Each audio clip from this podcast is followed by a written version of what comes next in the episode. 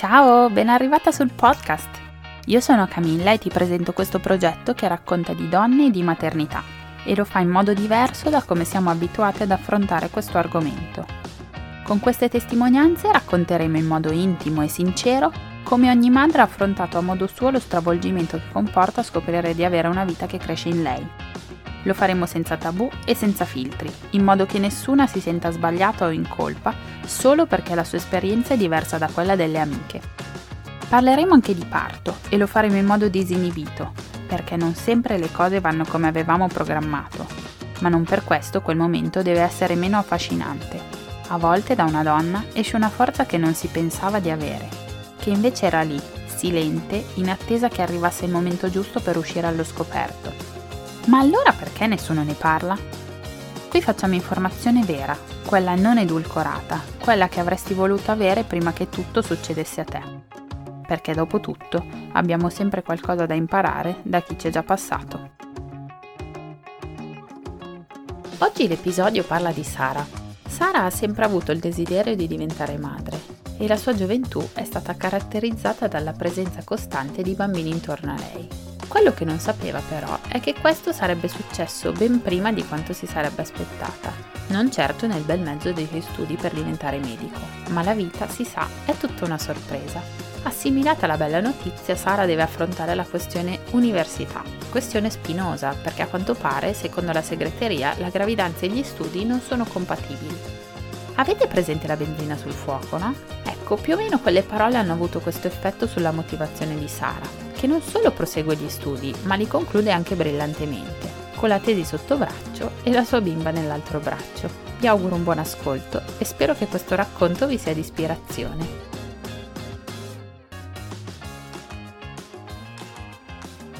Ciao Sara, benvenuta nel podcast. Ciao Camilla, che piacere. Il piacere è il mio, figurati. Ti chiedo la consueta presentazione, se ti va, le domande di rito sono chi sei, quanti anni hai, cosa fai nella vita e da chi è composta la tua famiglia. Allora, io sono Sara, ho 26 anni e sono un medico, anche se ancora mi fa molto strano dirlo. Sì, anche perché sei molto giovane. Sono, mi devo ancora abituare a questa cosa, però ora sto prendendo il ritmo e um, la mia famiglia è composta dal mio fidanzato Simone e dalle mie bimbe Lena che ha quasi 4 anni e Lia che tra poco compie 7 mesi e il nostro cane okay. Cuni che è un barboncino. Benissimo, ottimo. Ma hai 26 anni, sei già medico, eh, sei stata super rapida oppure è l'età giusta? Io pensavo si finisse molto più tardi. Allora, con... Sei già specializzata, no? Non ancora, no. Specializzata non ancora, sto facendo adesso la specializzazione in medicina generale per diventare medico di okay. famiglia. Anche se non so se sarà poi la mia strada definitiva. E per l'età in realtà sono giusta, eh, semplicemente essendo nata a fine anno è come se avessi quasi guadagnato un anno. Ok, beh, però sei anche stata molto brava e non hai perso tempo, nonostante no, tutto. Neanche, neanche un secondo, giuro. Ok, e infatti poi ci spiegherai come hai fatto in quel periodo. Vabbè, andiamo con ordine. Quindi ti chiedo subito come è nato il tuo desiderio di maternità. Se eh, c'è stato prima il desiderio e poi la bimba o il contrario? allora, eh, desiderio, ti dico la verità, c'è sempre stato, nel senso che io sono la maggiore di quattro. Mia mamma ha un asilo nido che ha aperto quando io sono nata per cui proprio io con i bimbi ci sono sempre cresciuta, ce li ho sempre avuti attorno e vedendo mia mamma e che mamma è, io ho sempre voluto avere dei bimbi. Poi mi hanno chiamata Sara per la canzone di Antonello Venditti in cui lui parla di Sara che rimane incinta tra i banchi di scuola. Okay. Non so se era una condanna o una promessa, però diciamo che io ho sempre voluto avere una famiglia. L'ho sempre voluta avere presto. Ehm, diciamo che Lena non l'abbiamo per niente cercata perché mm, io e Simone stavamo insieme già da un po', perché siamo stati a scuola insieme in realtà. E quindi diciamo che sul fatto di voler fare una famiglia con lui io non avevo dubbi. Lui, al contrario, magari sai, figlio unico, mm, non aveva mai avuto a che fare con bambini perché lui non ha cugini, non ha fratelli. Eh, per lui era una questione sì, ci penseremo poi. Certo, avete quindi la stessa età se avete fatto scuola sì. insieme. Mm-hmm. Quindi in realtà non, cioè, mia mamma dice che i bimbi sono o desiderati o cercati o tutte e due. Io ti mm. posso dire che Lena fosse desiderata, per niente cercata. Ok, sì, mi sembra onesta come definizione della cosa, benissimo.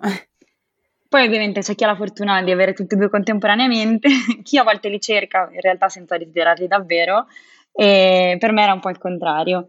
E quindi niente, sostanzialmente mm, io ho sempre avuto un ciclo perfettamente regolare, proprio come un orologio, e un giorno, eh, all'inizio del mio quarto anno di università, studiavo medicina, eh, non mi arriva il ciclo. Mm. Però ho detto, vabbè, sarà un caso. E poi in realtà in quei giorni stavo lavorando perché io facevo l'hostess ai convegni per arrotondare un pochino e quindi non ci ho neanche fatto caso, anche perché non avevo neanche un sintomo. Io non ho mai avuto sintomi né quando mi aveva il ciclo né quando non mi arrivava, era abbastanza indifferente. Uh-huh. Per cui stavo bene, ma non ci ho pensato. Passa una settimana e in realtà erano le persone che io avevo attorno, a cui magari stavo dicendo, ridendo, non mi arriva il ciclo, a dire, ma non è che sei incinta, ma va, figurati. Passano ancora dei giorni, arriva un punto in cui l'unico sintomo che avevo è che sembrava che mi fossi rifatta al seno. Ok, ecco detto, scusami, mm. mi hai detto che sei, eri regolarissima, cioè come facevi a stare tranquilla, cioè tranquilla, mm, a non sospettare? Ero convinta che ci fossero mh, dei sintomi che ti facessero sospettare qualcosa. Invece, per me, in entrambe le gravidanze, è stata proprio l'assenza di qualsiasi sintomo a dirmi ok, c'è qualcosa di particolare. Cioè, stavo benissimo, benissimo. Quindi in realtà non ci, non ci pensavo, arriverà. Ok, poi passano i giorni. Solo il seno super sì. gonfio. Dopo un po' di giorni, sì. Quindi quando è iniziata questa cosa ho detto ok, forse c'è qualcosa che non va. Io mi veniva l'ansia, però sai quando proprio non, non, non, ci credi che sta succedendo a te? Per cui continuavo a posticipare. Ma della serie che dicevo, vabbè, cerchiamo su internet dei sintomi. Poi mi dicevo, Sara, lo sai cosa si fa? Si fa un test, è positivo e negativo. Sì, un, un, medico che cerca i sintomi su internet non si può sentire. Ma infatti nessuno può essere medico di se stesso, questa è la prima cosa che ho imparato. Mm-hmm.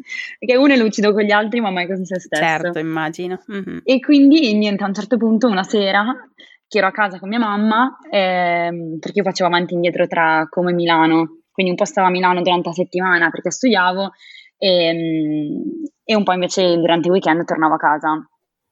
E niente, dico mamma, vai a comprarlo. E mia mamma mi dice cosa? Ma c'è una mamma, devi andare.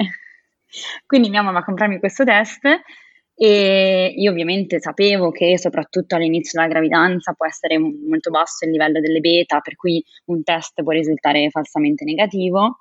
Quindi mi ero detta, dovrei farlo la mattina, quando ero più concentrato nelle urine, ma non potevo resistere, era già sera, ho detto vabbè, tengo la pipì per qualche ora e poi la faccio. Nel momento in cui mia mamma arriva a casa con il test, presa dal, dall'ansia, faccio comunque la pipì. Dopo averla fatta dico no, l'ho appena fatta, l'ho buttata. Dico, vabbè, proviamo. Quindi avevo anche appena fatto pipì, faccio un goccino di pipì dentro un bicchiere. Mia mamma, perché io non ho avuto il coraggio, infila questo test. Il tempo che io mi girassi per dire aspettiamo i tre minuti e poi torno, ed era già positivo. Quindi proprio non ci sono mai stati dubbi. Ok. Bene, perché avevi comunque già un bel ritardo, quindi... Eh sì, erano dieci giorni Forse proprio. il tasso era già abbastanza alto di beta. Sì, sì. Sì, perché era il 17 di novembre e mi doveva arrivare il 6, 3, il 3 di novembre. Okay. Sì, una cosa del genere. Sì, quindi c'era già un po' di margine. Mm-hmm. Oddio, e quindi a quel punto la tua prima sensazione qual è stata? Ma ti dico che la prima cosa che ho pensato sono stati i vestiti dei bambini che io adoro. Dopodiché ho detto, okay. Sara, ragiona un attimo, sto studiando, eh, Simone non c'era, lo sapeva che avevo un po' questo ritardo, però sai, per gli uomini è diverso, perché non, non lo vivono in prima persona, per cui sì, era preoccupato, ma mm, non troppo, fino a che non è arrivato.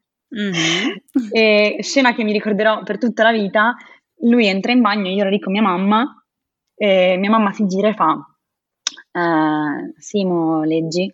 E fa per passargli il test. E lui dice, mm, guarda, io non so come si leggono.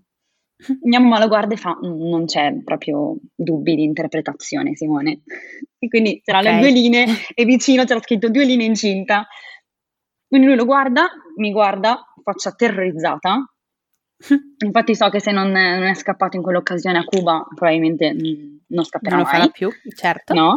E lui, eh, cioè io ho visto il mondo crollarci addosso da, dalla, sua, dalla, sua, visione della situazione.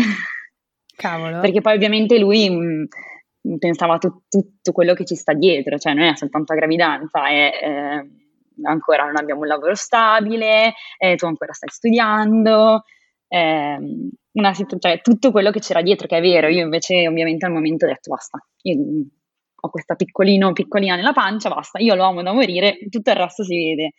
Diciamo che è stata la media tra di noi a farci ragionare in modo giusto. Okay. Però lui ci ha messo un po', eh? cioè lui per due giorni praticamente shock post-traumatico non parlava. Oddio. e, e... Però non ti ha mai fatto sospettare che il vostro rapporto avrebbe potuto vacillare? Cioè, lo sentivi comunque vicino? a un certo punto io l'ho visto davvero, cioè, ta- davvero, davvero tanto in crisi, nel senso io ho tempo quelle due orette per metabolizzare, poi ho detto va bene, poi ci si pensa. Però la cosa per me era mm-hmm. così bella, mia mamma poi era così felice, che sai anche solo dire ok, so che le mie sorelle mi appoggiano, mia mamma è qua con me, ehm, ero, ero, molto più tranquilla. Certo. E infatti in un momento gli ho detto, guarda che se, cioè, io non abortirò mai, se tu vuoi lasciarmi Mm, lo capisco, io gliel'ho detto uh-huh. a un mm-hmm. certo punto. E per fortuna il nostro amore era grande, grande, grande, quindi lui ha detto, vabbè, vediamo. E ci ha messo un po', nel senso che anche quando poi si è tranquillizzato, ehm, non lo so, magari se tipo le prime volte si parlava di vestitini di bambini, oppure io guardavo una con in braccio un bambino, mm. eh, lui si, si irrigidiva un po', eh. Ok, sì, non era sereno. No, anche perché poi ovviamente eh, io sapevo un po' cosa si andava incontro, nel senso come si gestiscono i bimbi, cosa vuol dire avere dei bimbi certo. piccoli, poi ovviamente viverlo in prima persona è un'altra cosa, ma però... un po' sapevo cosa ci fosse, da, capito? Poi eh, anche studiando medicina, col fatto che mi è sempre interessata l'ostetricia, tante cose io già le sapevo, lui proprio era giustamente a 20, lui ne aveva 23, 23 certo. anni, mm-hmm. nessun amico tuttora abbiamo che ha avuto figli, quindi non c'era neanche qualcuno a cui prendere esempio. Quindi lui all'inizio ci ha messo un po'. E ehm, poi basta, quando abbiamo scoperto che era una bimba, quindi forse anche lui ha iniziato a, mm, non so come, immaginarsela un pochino, basta, è stato sempre, sempre, più in discesa perché basta, quando poi Lena è nata lui se ne è innamorato follemente e adesso credo che non riuscirebbe a stare neanche un, due giorni senza di lei. Ok, oh, meno male, che bello. Sì, sì. non è così scontato eh, che l'uomo reagisca subito felicemente, ecco, cioè tan- tanti uomini fanno fatica l- di primo acchito, poi ovvio che per fortuna tante volte va bene, però vero? Sì, verissimo, verissimo. Io l'ho visto anche dall'altro lato, nel senso come medico, mm-hmm. eh, perché mm, io poi ho fatto la tesi in, mm, in ostetricia, noi seguivamo le, patolo- le patologie della gravidanza, cioè praticamente le gravidanze patologiche in donne o con una storia di infertilità, quindi ad alto rischio, magari donne con, che avevano fatto la FIVET, l'ovodonazione, o, o donne con, con, patologie autoimmuni che quindi mettevano la gravidanza diciamo a rischio. E tante volte io ho avuto proprio la sensazione che certi uomini che magari erano lì in quanto mariti accompagnare la moglie in quei percorsi, in realtà erano meno eh, diciamo, meno dell'idea di avere una gravidanza di quanto poi in realtà ha fatto Simo, che ci si è trovato dentro invece all'improvviso. Mm-hmm. Quindi anche dopo ho sempre apprezzato molto la mia fortuna, ecco. Sì, certo, anche col senno di poi, benissimo. Sì, sì, sì. Che bello. Per okay. fortuna. Quindi, eri all'inizio del tuo quarto anno, giusto? Sì, sì e mi fa ridere. Esatto, mi fa ridere che due settimane prima di scoprire di essere incinta ero in chirurgia pancreatica con questo chirurgo che durante l'intervento mi raccontava di come sua moglie eh, avesse voluto avere cinque figli e avesse scelto di fare ginecologia per poter gestire anche la famiglia. E io dicevo, eh sì, assolutamente, i figli vanno fatti presto, sono d'accordo, anche io voglio fare una famiglia. In realtà ero già incinta non lo Ma sapevo. Dai. sì. E, ehm, soltanto che diciamo che mentre dal punto di vista familiare è stato tutto in realtà bello facile perché abbiamo avuto un sacco di appoggio e tutto quanto, dal punto di vista universitario è stato proprio il contrario. Mm. Nel senso che se non mi ci fossi messa proprio mh, con tutto il cuore, l'anima, la mente, la forza che avevo, eh, mi, avrebbero, mi avrebbero bloccato, mi sarei bloccata un sacco di volte, non so se adesso sarei, avrei finito e sarei laureata. Ok, c'è nessun aiuto, cioè, ma neanche no, aiuto, proprio opposizione vera. Vai, sì, racconta. esatto, perché per loro, per loro, anche se tu a 22 anni comunque in tutto il resto del mondo sei un adulto, tant'è che infatti stai facendo l'università, puoi anche lavorare, stai diventando medico, a maggior ragione, in realtà sei uno studente qualsiasi, come se fossimo ancora al liceo o anche alle Certo. medie. Mhm. Per cui quando io sono andata a comunicare, mh, io ho aspettato il terzo mese che fosse tutto a posto con, con la traslucenza, con i test, sai, anche solo Mhm. per scaramanzia per quello che vedo, quindi ho Certo. aspettato che fosse tutto a posto, dopodiché all'inizio del quarto mese l'ho comunicato, ma io l'ho fatto proprio giusto per correttezza e per il fatto che avevo dei tirocini programmati in radiologia e avevo dato per scontato che quelli non li avrei fatti. Mm. Fine delle mie preoccupazioni in quel momento. Certo, perché eh, vabbè, la radiologia non è compatibile Ma per con il resto, cioè, giustamente, però il resto non... anche perché io, le io da dottoresse esterna non lavorano... vedo co- cosa ci possa essere di incompatibile, però io non so. Esatto. No, ma anche perché le dottoresse le vedi che, che lavorano fino all'ottavo mese e passa, però ovviamente loro Ok. sono dipendenti e sono evidentemente più fondamentali. Io in quel momento ero soltanto invece un problema perché di aiuto, ovviamente in ospedale al quarto anno non ne davo. E invece risultava un problema per tutti gli eventuali rischi che ci potevano essere dal punto di vista biologico e chissà cos'altro, eh, per cui dal punto di vista assicurativo io ero un problema. E quindi quando io sono andata a comunicare questa cosa tutta felice, semplicemente appunto per, per renderlo noto a loro, eh, la prima cosa che mi è stata detta è stata, ah, beh, ma quindi congeliamo gli esami? E io, in che senso? Era metà, proprio metà dell'anno. Eh, eh, beh, non riuscirai certo con una gravidanza e poi un figlio a fare gli esami. Io ho detto, boh, ma mm, in che senso? Io studio a casa, posso studiare anche sulla pancia. Cioè, non capivo proprio il loro, il loro problema. Per cui la Mhm. prima cosa è stata, no, no, allora, vabbè, mm, congeliamo gli esami, poi si vedrà nei prossimi anni se riprenderli. E io dico, ma anche se magari farò degli esami in meno, lo metto già in considerazione, magari sarò più stanca, magari sarò, mm, quando, quando partorirò avrò bisogno di una pausa, però adesso al quarto mese, tra l'altro primo figlio, per cui non hai neanche nessun'altra responsabilità, non lavoravo, ho detto perché non, non posso. No, per loro questa cosa non, non si poteva. Quando ho fatto presente che la mia intenzione assolutamente non era quella di eh, congelare gli esami, anche perché se li congeli non puoi farne neanche uno, quindi non è che da dire rimani indietro, non ne fai proprio. Ah, d'accordo, cioè è proprio congelato, non puoi muovere Congelato, niente. quindi loro non ti fanno rimanere indietro, nel senso che non, non vai fuori corso perché non, non accumuli anni di ritardo, Ok, però non vai neanche avanti. sì, boh, magari ferma. Mi lavorerò magari sì, un un anno, un anno dopo, sei mesi dopo, se qualcosa va storto, però magari qualche esame, invece che farne magari quattro semestre, ne farò due, però perché devo bloccare tutto? Mm. Vuoi spiegare eh, brevemente in cosa consiste un anno di medicina? Cioè, quanti esami sono e soprattutto quante ore di, di tirocinio? Perché io non mi rendo conto bene del, del quanto possa essere impegnativo, oltre Al- alla mole di cose da studiare, dico. Allora, i primi due anni sono soltanto di fatto teorici, per cui fai tutte le, ba- tutte le basi, per cui Quindi di solo fatto- sui libri.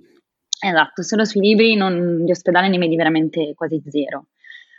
Alla fine del terzo anno, almeno per noi, poi so che ci sono delle piccole differenze, però alla fine del terzo anno da noi c'era il primo tirocinio, quindi la prima volta che entri in ospedale Mhm. ehm, e lì vieni chiamato studente ombra, cioè tu ovviamente non sai fare niente, non sai niente, di solito non capisci neanche nulla Bene. ehm, e quindi devi semplicemente seguire il medico che ti assegnano. E la vera difficoltà è non perdere quel medico perché se l'hai perso non sai più dove ritrovarlo, perché in ospedale ci si perde. E, mh, ovviamente eh, io come primo tirocinio che era facoltativo eh, avevo scelto ovviamente, figurati, di andare in ostetricia. Infatti il mio, primo, la- il mio primo giorno in ospedale, che poi è stata una notte perché la specializzanda che seguivo aveva la notte, ho visto il mio primo, la, di Rebecca si chiamava, la prima bimba nascere che non avevo mai visto in Wow. parto ed è stato bellissimo. Eh beh, Ehm, immagino. Eh, che bello. quindi, vabbè, era proprio quello che mi piaceva, no? E Quello al terzo anno, invece poi dal quarto era, è metà e metà, per cui facevamo magari dei- delle settimane soltanto lezioni e poi tutti i tirocini pratici li fai in tutti i vari, in tutti i reparti, quindi un po' chirurgia, un po' medicine interne.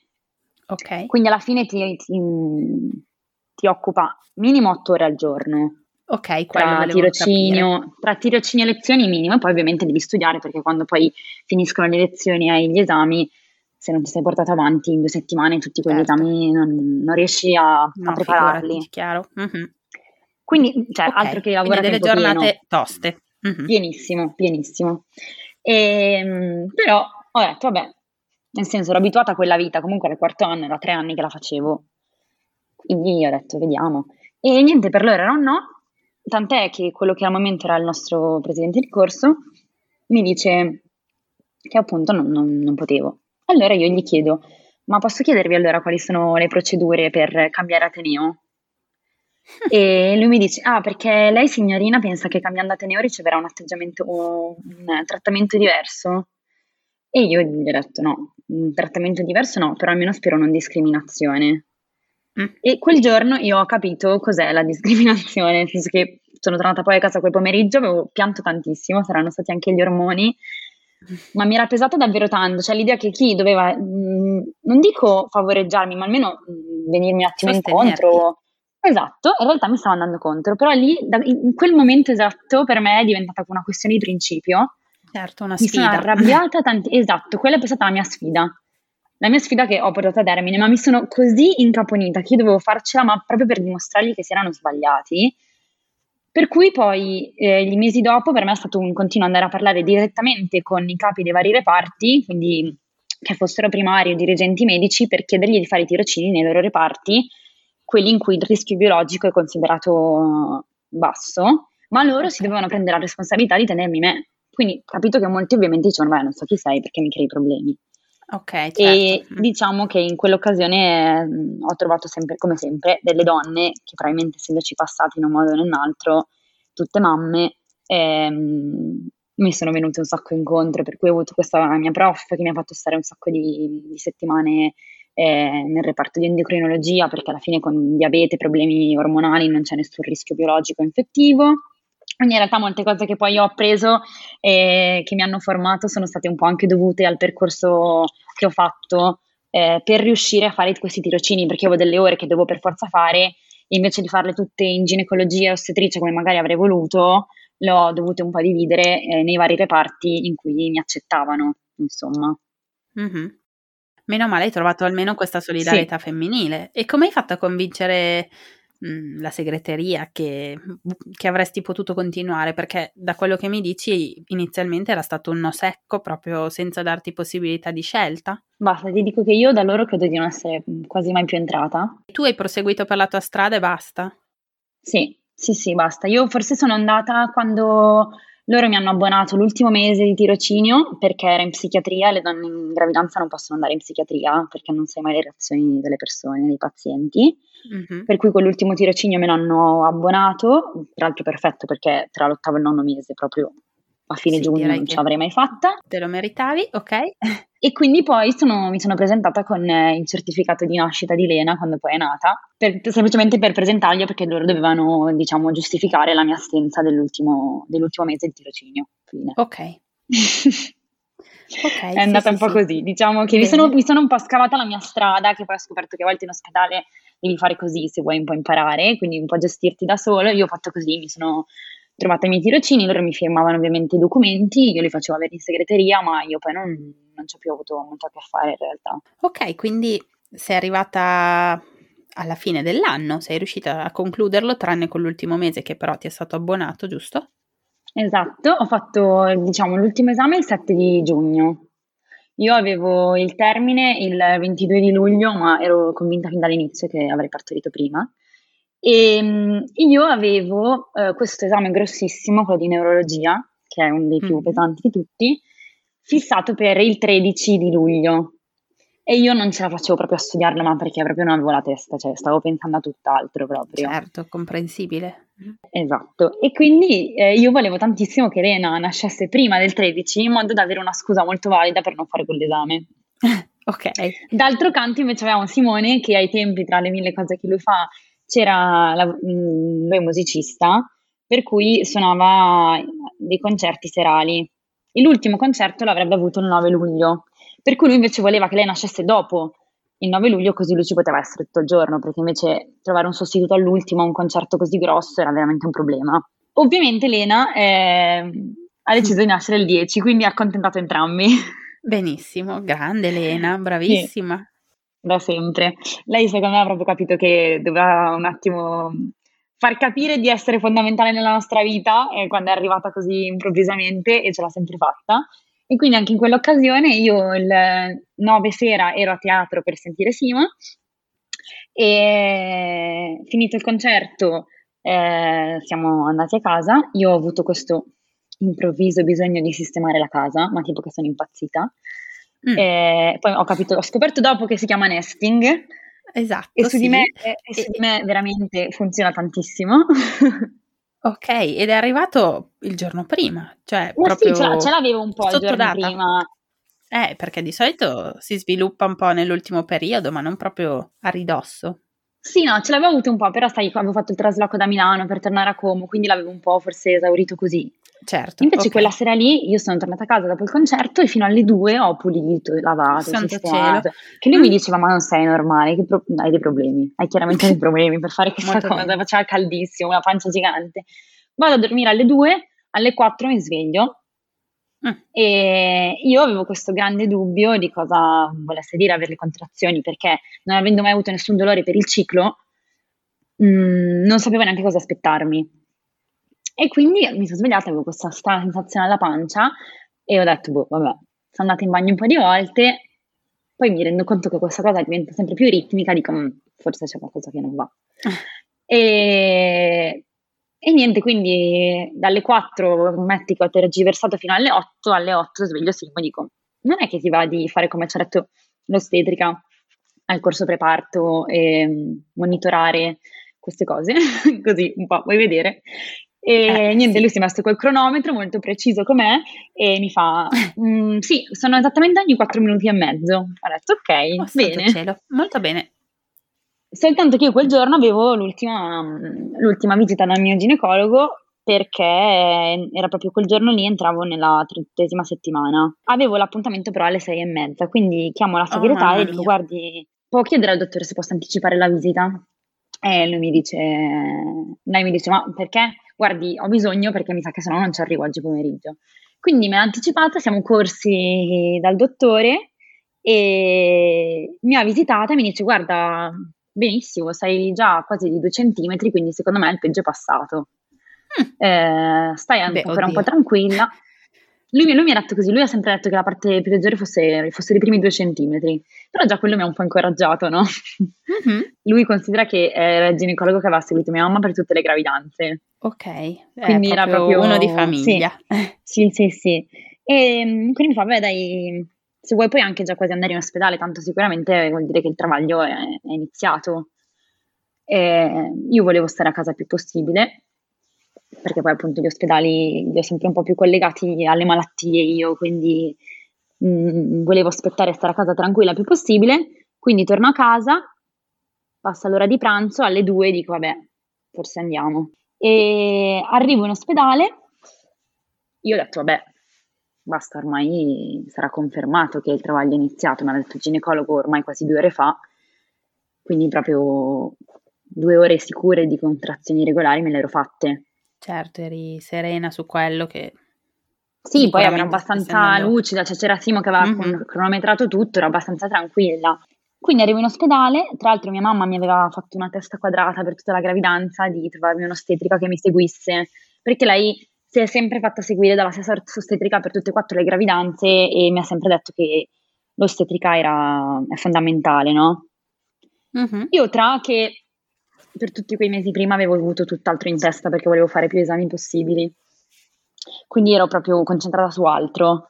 Mm, alla fine sì, ho detto, vabbè, sai come fai a volte con i consigli della mamma? Sì, sì, Certo. vabbè, mamma, dai, poi vediamo. Sì, così. Invece arriviamo in ospedale e di turno c'era, questa è stata una miei- delle più grandi fortune della mia vita, l'ostetrica con cui io sono nata, che ha seguito mia mamma per tutte le gravidanze, Dai, era di turno quel credo. giorno. Quindi mia mamma era venuta con noi per accompagnarci, la guarda, ci guarda e fa no. No, vabbè, E quindi, vabbè. Sì, no, è stato assurdo, veramente. Cioè, che poi non avrai Ehm, partorito in un paesino, credo, no? Quindi, No, no, in ospedale grande di Como. Appunto, sì. dico, beccare proprio... Beh, benissimo. E, ehm, e quindi ho detto bene, già lì ero un po' tranquilla. Peccato che mm, mi fanno aspettare un pochino prima di visitarmi. Ovviamente mi ero fatta 20 minuti di macchina, per cui vabbè, un po' si, era- si erano allentate le contrazioni, ma io credo che fosse un po' lo stress di farmi il viaggio in macchina. Quindi mi vedono, mh, mm, aspettano un po' a visitarmi, quando mi fanno entrare per visitarmi, la ginecologa mi dice, ancora prima di visitarmi, eh, guardi signorina che comunque alla prima gravidanza possono succedere, i prodromi possono gi- durare anche giorni, per cui uno crede di stare per partorire, in realtà non è vero. Al che io dico, mamma mia, se tutto quello che ho passato finora erano soltanto i prodromi, altro che fare il parto senza epidurale come volevo io, cioè cesareo direttamente. E... Ma lei l'ha detto guardandoti in faccia senza saperne di più. Sì, forse perché mi ha visto avere una contrazione lì nella stanza, io non sono una che, che urla, cioè se io sto male sto zitta, per cui ero zitta a sentirmi la mia contrazione. Niente, poi mi visita, altro momento che mi ricorderò per sempre nella vita, mi visita e mi dice, ah, signorina, ma che, che soglia del dolore ha? Siamo già a più di 5 centimetri. E ho detto, ok, bene, così iniziamo a ragionare. Oh. Cavolo! E poi in realtà sì, devo dire che io le contrazioni prima, del primo parto le ho sentite proprio, cioè le sentivo, ma era proprio l'onda, io la seguivo e già nel momento in cui iniziavano a diminuire io stavo già meglio, per cui non, non l'ho sofferto, ti dirò. Non, non, non, ho mai potuto sedermi, sono stata in piedi tutto il travaglio, perché appena mi sentivo sentivo male. Mi ho okay. fatto tutto il travaglio in piedi, però in piedi io lo sopportavo bene il dolore. Poi avevo in mente quello che ci aveva raccontato l'ostetrica al corso preparto, che il dolore, mentre noi in medicina studiamo il dolore patologico, quindi il dolore che ti, ti dice che c'è qualcosa che non va, il dolore delle contrazioni è l'unico dolore fisiologico, perché è proprio previsto che tu abbia il dolore durante il parto, quindi non ti sta avvisando che c'è qualcosa che non va. È giusto che tu lo senta perché? Perché quando tu hai dolore cerchi di spostarti, di cambiare posizione in modo da sentire meno il dolore, no? Okay. Tipico quello con l'appendicite che sta accovaccia- accovacciato perché stanno accovacciati e senti meno il dolore, no? Se tu ci pensi, quando tu senti dolore, cerchi di trovare una posizione che te lo faccia sentire meno. Il, il dolore del parto è funzionale al farti muovere in modo da sentire meno dolore e quindi involontariamente aiutare il bimbo a trovare la posizione, ruotare, muoversi per scendere okay, nel canale certo. del parto. Lo accompagni. Esatto, e è una cosa proprio volte di coppia. Le ostetriche fanno spostare le donne, cioè quando magari un travaglio è bloccato si cerca di far cambiare posizione alla partoriente, giusto? Correggimi se sbaglio. Esattamente, infatti io avevo anche la memoria di quello che avevo visto in ospedale che vedevo, avevo sempre visto grande differenza nella durata dei parti tra chi faceva e chi non faceva l'epidurale. E uno dei motivi è proprio il fatto che tu, stando ferma perché non hai dolore, ah, sì, okay. la mamma è vero mm-hmm. che sta, la, la, mamma sta molto meglio e in certi momenti è fondamentale fare l'epidurale perché altrimenti la mamma non sopporterebbe quella situazione. Però quando è tutto fisiologico, tutto va bene, i tempi sono rispettati, eh, il dolore ti porta a muoverti, quindi aiuta questo piccolino a scendere giù. Invece, se io sono con l'epidurale in quel momento, per fortuna sto bene, non sento dolore, ma quindi sono tranquilla a letto, magari mi ricordo a volte alcune con, le, con WhatsApp, no? che magari mandavano i, i, messaggi alle amiche, sono in sala parte, sono in travaglio, ovviamente sei seduta e questo poverino ci mette molto di più. Certo, io, io, per prima ho dormito con l'epidurale, quindi per dire che di certo non lo stavo aiutando.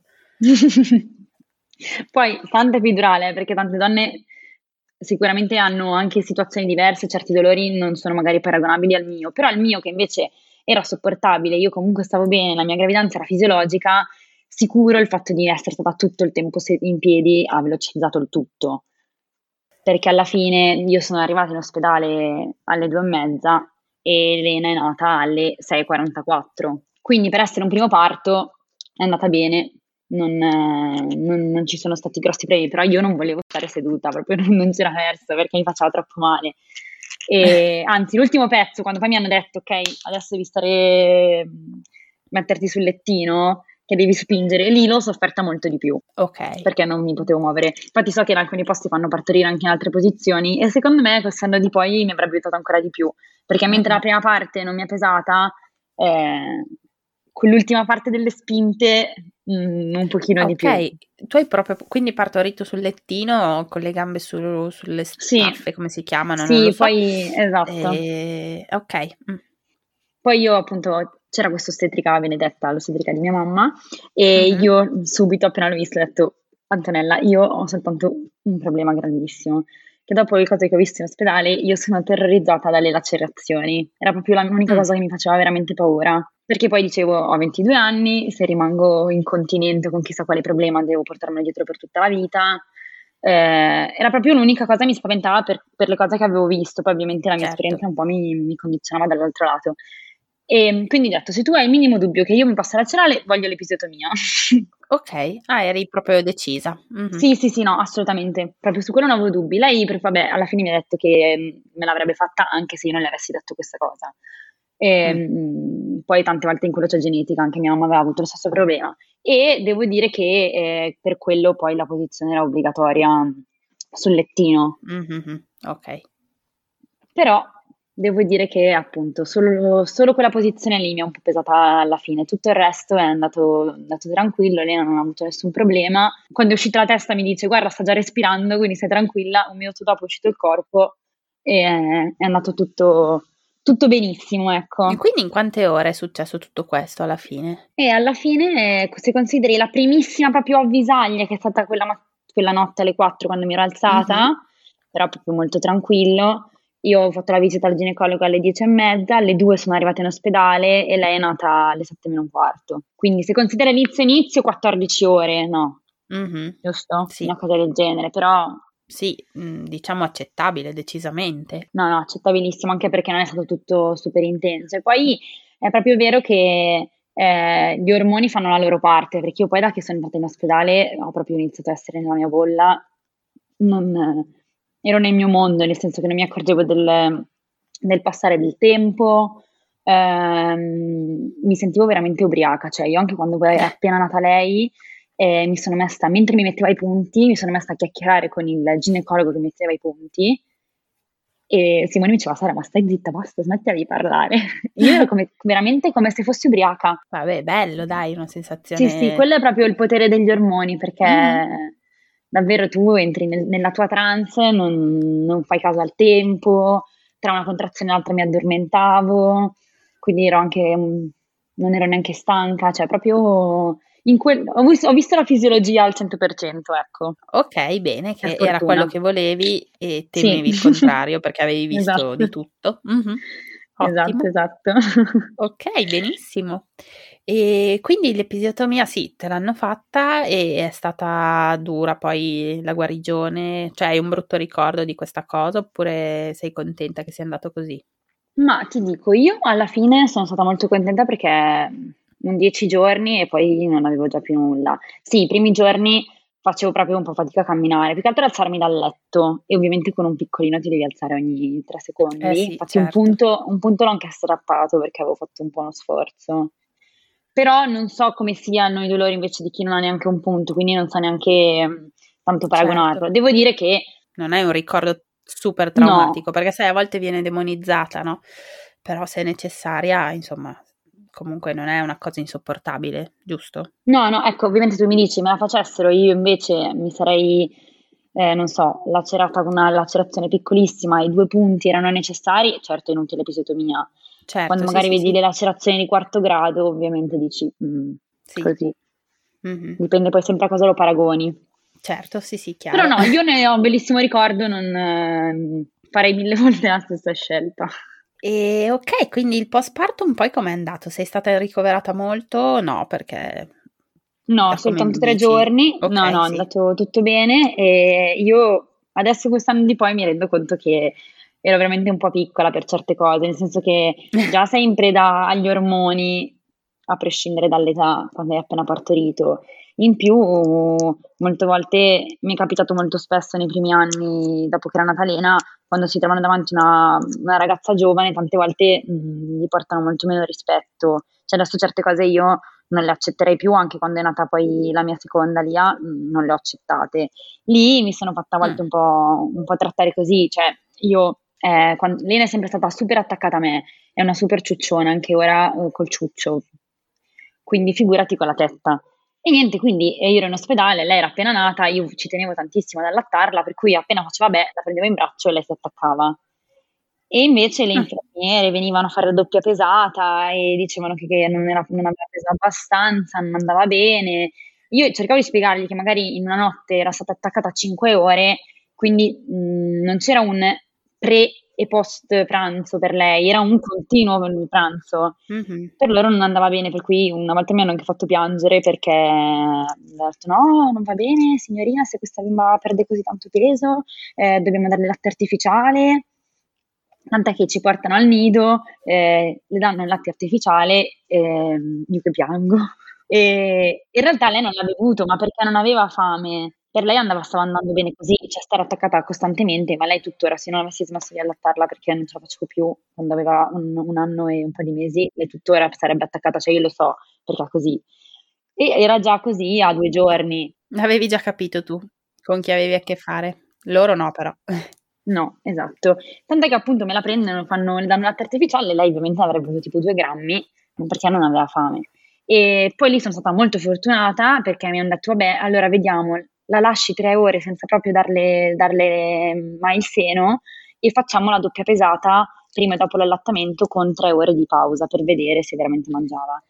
E in realtà dopo tre ore io torno lì al nido, era cambiato il turno, per fortuna, perché a volte cambi turno salvano le vite, e, mm, e c'era questa infermiera del nido dolcissima, mi guarda e mi fa, ah ma signorina, non sono passati neanche tre giorni, è già, arrivato, è già arrivata la montata, infatti da un momento all'altro cambiato di, avevo cambiato due taglie di reggiseno, mi dice c'è già il latte, basta, che problema c'è? Quindi ha visto come Elena si attaccava, e aveva, metti che avesse preso tipo 20 grammi nel giro di 5 minuti ciucciando e fa no no basta perfetto. E quindi io all'improvviso sollevata quindi uno, due ore prima pensavo che non avrei potuto allattare e due ore dopo mi avevano fatto addirittura i complimenti per tutto così.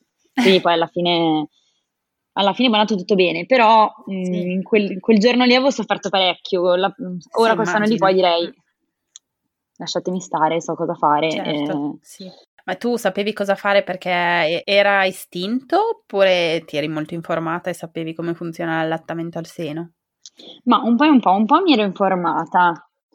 Mi ero informata perché l'ostetrica con cui ho fatto il corso preparto era stata davvero bravissima. Quindi tantissime cose me le aveva spiegate lei e c'ero ci tenevo tanto. Poi devo dire, con, quando poi lei è nata, per me, cioè questa cosa di tenermela addosso, per me era proprio una cosa, una necessità. E tutti mi chiedevano, poi figurati, tra i nostri amici nessuno ha figli, per cui ero quasi un po' l'esempio, nel senso, tutti mi facevano anche domande stranissime, cioè non so quante volte mi hanno chiesto cose tipo, ma si può fare sesso in gravidanza, oppure, eh, ma quanto tempo devi aspettare dopo, cioè domande strane perché nessuno del nostro cerchio di amici c'era, c'era mai passato, no? Comprensibili, eh? E tutti, cioè. sì, sì, sì. No, ti giuro che veramente avrei dovuto scrivere le domande che ci hanno fatto.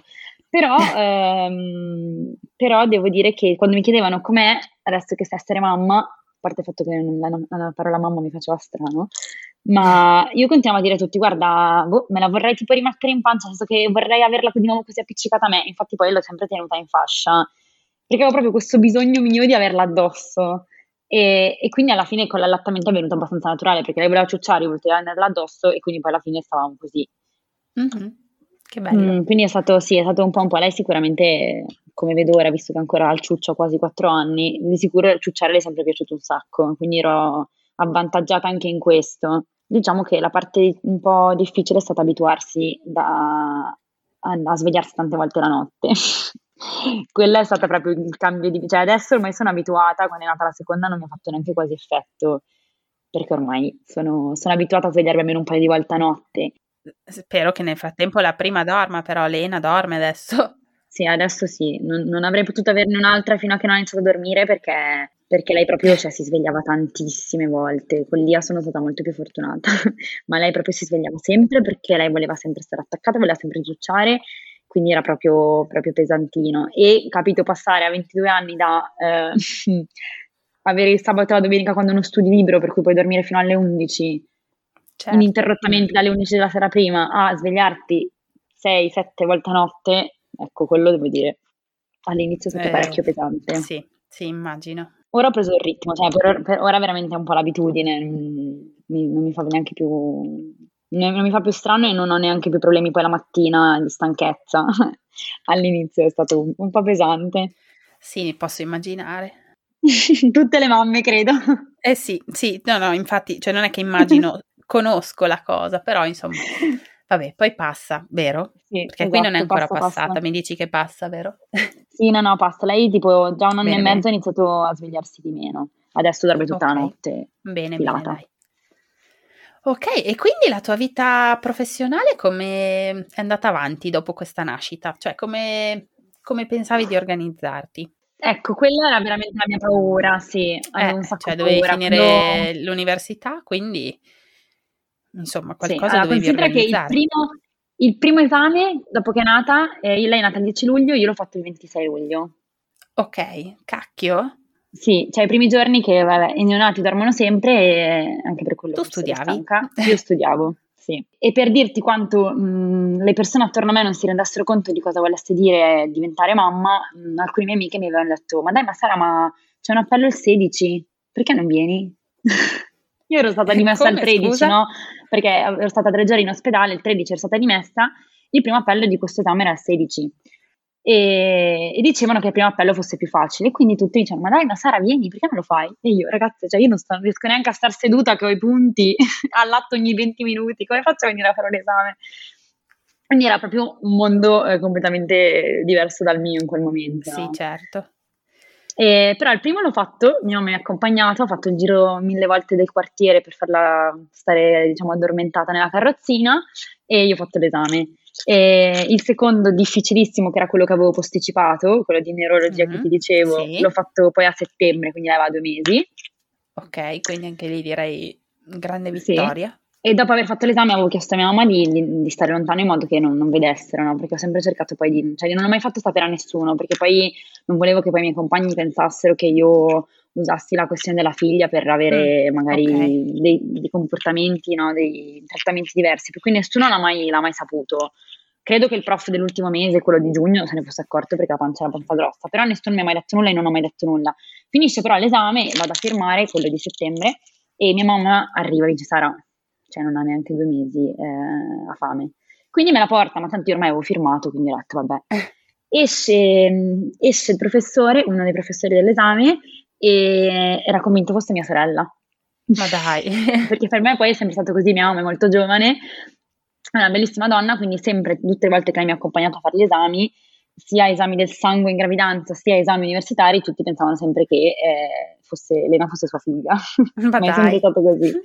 E facciamo, ah sì, non, non, non, gli ho neanche detto nulla in realtà in quello Ah no, proprio, detto, mamma mia, fino alla fine sei stata ermetica. Lasciamo così, sì sì, lui, lui, l'ha detto così, poi è passato, ha salutato, se n'è andato, io non sono stata lì a specificare. E il problema grande in realtà, sai, gli esami anche poi a dicembre, che ancora ero in maternità, ci stavano. A gennaio, perché lei compiva sei mesi, dovevo rientrare con il tirocinio, con tutte le ore che ti dicevo.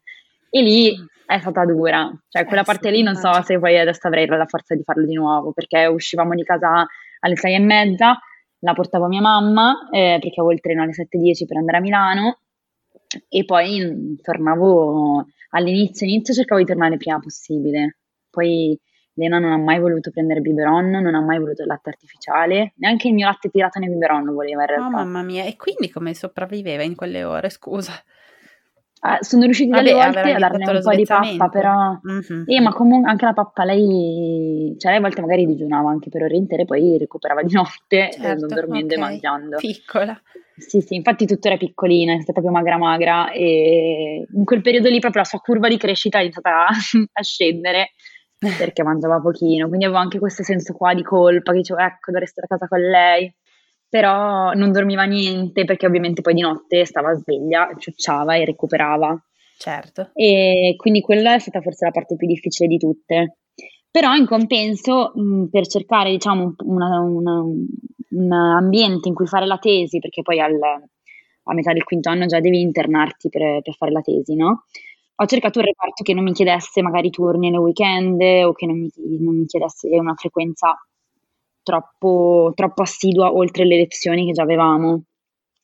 E lì ho incontrato poi la mia prof, ehm, che, è stata, che è una grandissima luminare che ringrazierò per sempre per tutto quello che mi ha insegnato, che eh, seguiva proprio la patologia della gravidanza, perché lei è immunologa e segue con l'immunologia in realtà tutta la parte internistica collegata alle gravidanze ad alto rischio. Mm. Quindi in realtà poi alla fine ho unito quello che mi piaceva tantissimo a um, diciamo una frequenza che mi permettesse comunque di non arrivare a casa troppo tardi la sera. E poi in realtà ho scoperto questa mia grande passione delle, delle gravidanze travagliate, di tutte tutti i problemi di fertilità, per cui poi mi sono sentita sempre poi fortunatissima per quello che avevo avuto, cioè la gravidanza arrivata inaspettata, già l'avevo apprezzata sul momento, poi col senno di poi con tutte le storie che io ho dovuto ascoltare in quegli anni è stata certo, veramente una grande conto. Mm-hmm. Sì. Mm-hmm. Perché davvero io ho visto tantissime mamme piangere veramente tutte le loro lacrime nella speranza che noi con le terapie, con gli esami potessimo capire il perché dei loro aborti oppure il perché della loro infertilità. E infatti poi la mia tesi, mentre tutti magari la dedicano a, a familiari, io l'ho dedicata a tutte quelle mamme che ho conosciuto perché veramente me le porterò sempre nel cuore e mi hanno fatto sentire veramente fortunatissima per quello che invece era successo a me. Certo, è molto nobile da parte tua anche riconoscere questa cosa, voglio dire, cioè sì. un, potresti aver scisso il lavoro dalla vita privata e non consigli, cioè sei un buon medico, secondo me il buon medico deve un po' avere di empatia, altrimenti non, non funziona. Eh, cioè, il rapporto sì, no, col paziente, sì. secondo me, è fondamentale. Questa cosa ti fa onore. Sì, in tutto e soprattutto in quelle situazioni lì, perché poi Infatti, sai, sono malattie e non malattie, nel senso che loro si sentono tante volte invisibili. Mm-hmm. E quindi. Sì. Eh, perché sai, no, sai, tu hai un problema al cuore, hai il diabete, eh, sei seguito per quello. Invece. Mh, queste cose qua a volte anche solo fare gli esami devono pagarseli perché non tutti hanno l'esenzione sono situazioni davvero, davvero forti, sì. Sono percorsi molto, molto duri. Mm-hmm. Sì, poi tante volte lunghi, pieni di sofferenza, assolutamente. Però devo dire che poi la maggior parte delle volte ho visto il lieto fine, nel senso che alla fine... Mm, meno male. Bene, sì. bene. Soprattutto chi non inizia troppo tardi nel cercare magari queste gravidanze in situazioni un po' complicate, hanno quasi sempre poi il lieto fine. Cioè, le uniche che ho visto doversi proprio arrendere erano quelle che avevano iniziato veramente troppo tardi a cercarle, quindi ormai c'era anche una componente biologica un po' difficile da affrontare. Certo, mm-hmm. Beh, e... buono sapersi. sì, però, eh, però alla fine loro sono state poi le mie compagne, nel senso che ho fatto la tesi proprio su questi argomenti e ehm, a tutti i costi volevo laurearmi alla prima sessione possibile del mio corso per dimostrare appunto quello che dicevamo all'inizio.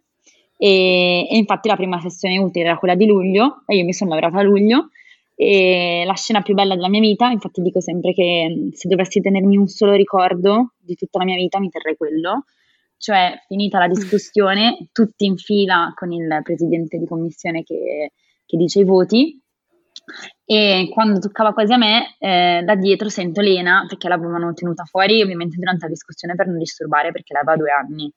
E invece poi ovviamente nella proclamazione Simone ha detto, beh, teniamola dentro, tanto tutti certo, applauderanno. Mm-hmm. E invece nel silenzio assoluto, il presidente che dice i nomi e i voti, io sento da dietro mamma. Mm-hmm. Perché poi lei ha iniziato a parlare prestissimo. Al che ho pensato, vabbè, senti, hai sempre fatto finta di nulla, adesso, cioè, ormai sì, direi che... I giochi sono fatti, no? Sta dicendo sì. anche il mio voto, l'hanno già anche scelto, basta. Per cui mi giro, faccio segno a Simo di darmela, lui mi ha guardato per dire sei sicura, me, la, me, la, passa e quindi quando poi lui ha detto il mio voto in realtà Lena ce l'avevo in braccio e anche nella foto che poi hanno fatto con tutti noi in fila, togati, ci sono io con il braccio Lena e la mia prof, quindi la mia relatrice, mi ha fatto la foto con, con Lena in braccio che è il mio sfondo del telefono e credo che sarà il mio sfondo del telefono finché avrò un telefono. Wow, mamma mia, che emozione! Sì. È stato cioè, emoziona bellissimo. me che non ho visto e che non ho affrontato un percorso del genere, quindi non posso immaginare per te quanto possa essere importante questa cosa. Sì, sì, no, è stato proprio bellissimo e ne valeva la pena di tutte le fatiche, esatto. Lo rifaresti? Non so se avrei la forza di rifarlo, ti dico. Vabbè, adesso magari la stanchezza delle mamme sulle spalle che allora non avevi. Però sì, cioè ne valsa davvero la pena, ecco. Ok, grande Elena, è stata mm, protagonista in un periodo che comunque non era, era tutto fuorché rilassante per te, quindi diciamo sei stata proprio brava, complimenti. Sì, anche lei è stata brava, devo dire, perché... Sì comunque su essere una bambina piccola e molto attaccata è stata brava e è stato bravissimo Simone perché senza di lui non ce l'avrei mai fatta. Mm-hmm. Mm-hmm. Sì, è import- molto importante la rete in queste situazioni, cioè se non si ha dell'aiuto eh, fidato forse è impossibile, non lo so. Me lo confermi? Sì, davvero, assolutamente. Cioè, non so come vabbè. avresti potuto fare proprio a livello logistico, non so. No, no, sarebbe stato impossibile. Senza i nonni mm-hmm. Non so come avremmo fatto. Poi vabbè, io parto molto avvantaggiata con mia mamma che ha l'asilo nido. Sì, beh, ah, giusto, è vero. Eh. Partivo molto avvantaggiata, devo dire, però sì, la, la, rete che hai attorno, soprattutto in queste situazioni, è fondamentale. Che non ti senti mai sola, sai sempre che hai qualcuno su cui contare. Cioè, io le giornate intere passate a studiare per fare gli ultimi esami, non avrei mai potuto farmene il sabato o la domenica se fossi mm-hmm. stata sola. Quindi gli altri hanno tutti un grandissimo merito in questa storia, però io mi tengo i miei perché ne vado molto eh beh, direi di sì, decisamente, sì, sì, sì, sì. Senti, ma vogliamo parlare anche un po' di Lia o la lasciamo nel suo angolino, poverina? No, vai, sì, raccontaci poi com'è andata. No, Lia è proprio andata in realtà poi. proprio il contrario, nel senso che poi mi sono laureata, poi ho fatto i tirocini di abilitazione, dovevo iniziare teoricamente a lavorare, a fare il test di specializzazione e, e questo secondo bimbo ce l'avevo in testa da almeno un annetto. Come sempre Simone arriva un po' dopo, povero. Spero che un giorno non mi rinfacci che io, io gli impongo un po' le mie idee, no, non è vero. Eh, però diciamo che continuava a dirglielo, lui diceva sì, vabbè, aspettiamo, aspettiamo, aspettiamo. Poi un giorno, a settembre del 2019, lui è andato a fare una corsa in Scozia e quando è tornato mi ha detto, va bene, se vuoi un altro bambino facciamo un altro bambino, faccio cosa è successo mentre ero in Scozia. E niente, mi ha raccontato che aveva parlato con, con questo signore, che anche lui aspettava un bambino, ehm, i cui genitori, ehm, grandissimi lavoratori, per tutta la vita avevano messo via i soldi per eh, poter viaggiare una volta raggiunta la pensione. Arrivati al pens- alla festa di pensionamento di lui, che era l'ultimo che andava in pensione, loro fanno una super festa per... Eh, per prepararsi poi a partire, no? iniziare questo grande viaggio nel giro per il mondo che loro sognavano da sempre, per cui non avevano mai fatto nulla prima per mettere via i soldi. Okay. E la moglie ha un infarto. La moglie ha un infarto, viene ricoverata mh, mm, in situazioni gravissime, per cui eh, rimane poi allettata per tantissimo tempo e tutti i loro sogni di fare questo viaggio lunghissimo dopo la pensione è andato in fumo. Mm. E eh, diciamo che da questa storia sia questo signore che l'aveva raccontata a Simo sia Simo stesso hanno un po' tratto l'idea del perché bisogna sempre aspettare, perché un po' abbiamo sempre certo. questa idea, no? Mm-hmm. Devi laurearti, poi puoi fare la famiglia, poi devi sposarti, poi devi prendere la casa, devi comprare la casa, poi devi trovare un lavoro stabile, poi puoi fare una famiglia. Mm-hmm. E anch'io nelle gravidanze che abbiamo seguito di persone magari molto molto grandi, era successo così, arrivavano magari a cercare una gravidanza a 48 anni eh, perché prima avevano dovuto fare tutto quanto. Ed è un po' l'idea che ci mette adesso in testa la società. Mm-hmm, è vero. Che devi fare prima tutto il resto. E mentre prima le nostre nonne hanno iniziato la loro vita col matrimonio e poi con i figli, no? Mm-hmm. diventavi grande e quindi ti sposavi, quindi avevi la tua casa e quindi eh, facevi la tua vita e, e, anche i figli in contemporanea. Invece ora abbiamo proprio un'idea completamente diversa. Quando ho fatto tutto, ho comprato casa, ho viaggiato, ho fatto quello che volevo fare, allora posso avere un figlio. Mm-hmm. E, e, non so, quel Dali l'ha un po' convinto perché mi ha detto va bene, ok, allora magari arriverà un'altra Lia, e c'è cioè un'altra, un'altra Lena che poi è entrata Lia e, e niente, quello che è successo è stato che abbiamo detto va bene, dai, da marzo 2020 vediamo se, se arriva.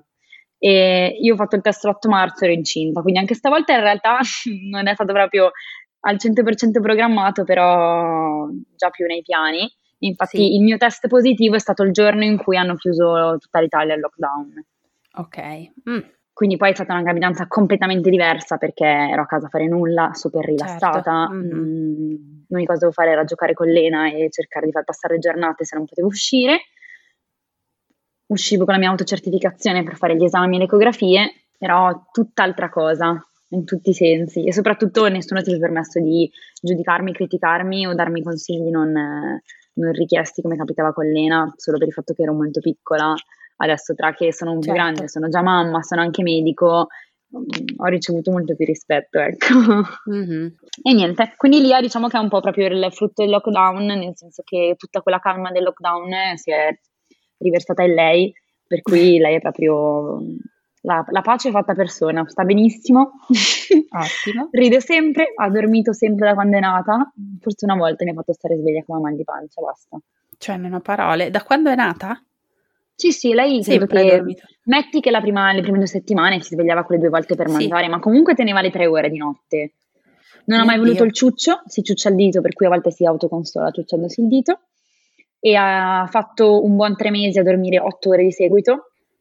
Adesso con la regressione dei sei mesi ci sta un pochino, eh, magari si sveglia ecco, altre due volte, sì, ma proprio per mangiare e riaddormentarsi. Sì, certo, è incredibile. Mm.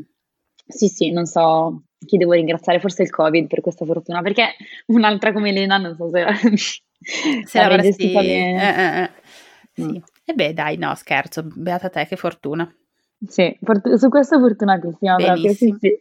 Il parto è andato bene, la stai allattando, giusto? Il parto è andato bene, a parte che è stato nel pieno della seconda ondata. Ah sì, eh beh sì, giusto, perché Però... marzo-dicembre, è nata a dicembre? È nata il 2 novembre. Mm, novembre. Sì, okay. nel pieno della seconda ondata però comunque è andato tutto bene, molto più veloce, ma quelli che dicono belli parti veloci, belli parti veloci in realtà è stato molto più doloroso, però anche questa volta con il buon muoversi è scesa bene e mm, sono arrivata in ospedale alle 4.10 e lei è nata alle 7.10, quindi dopo tre ore.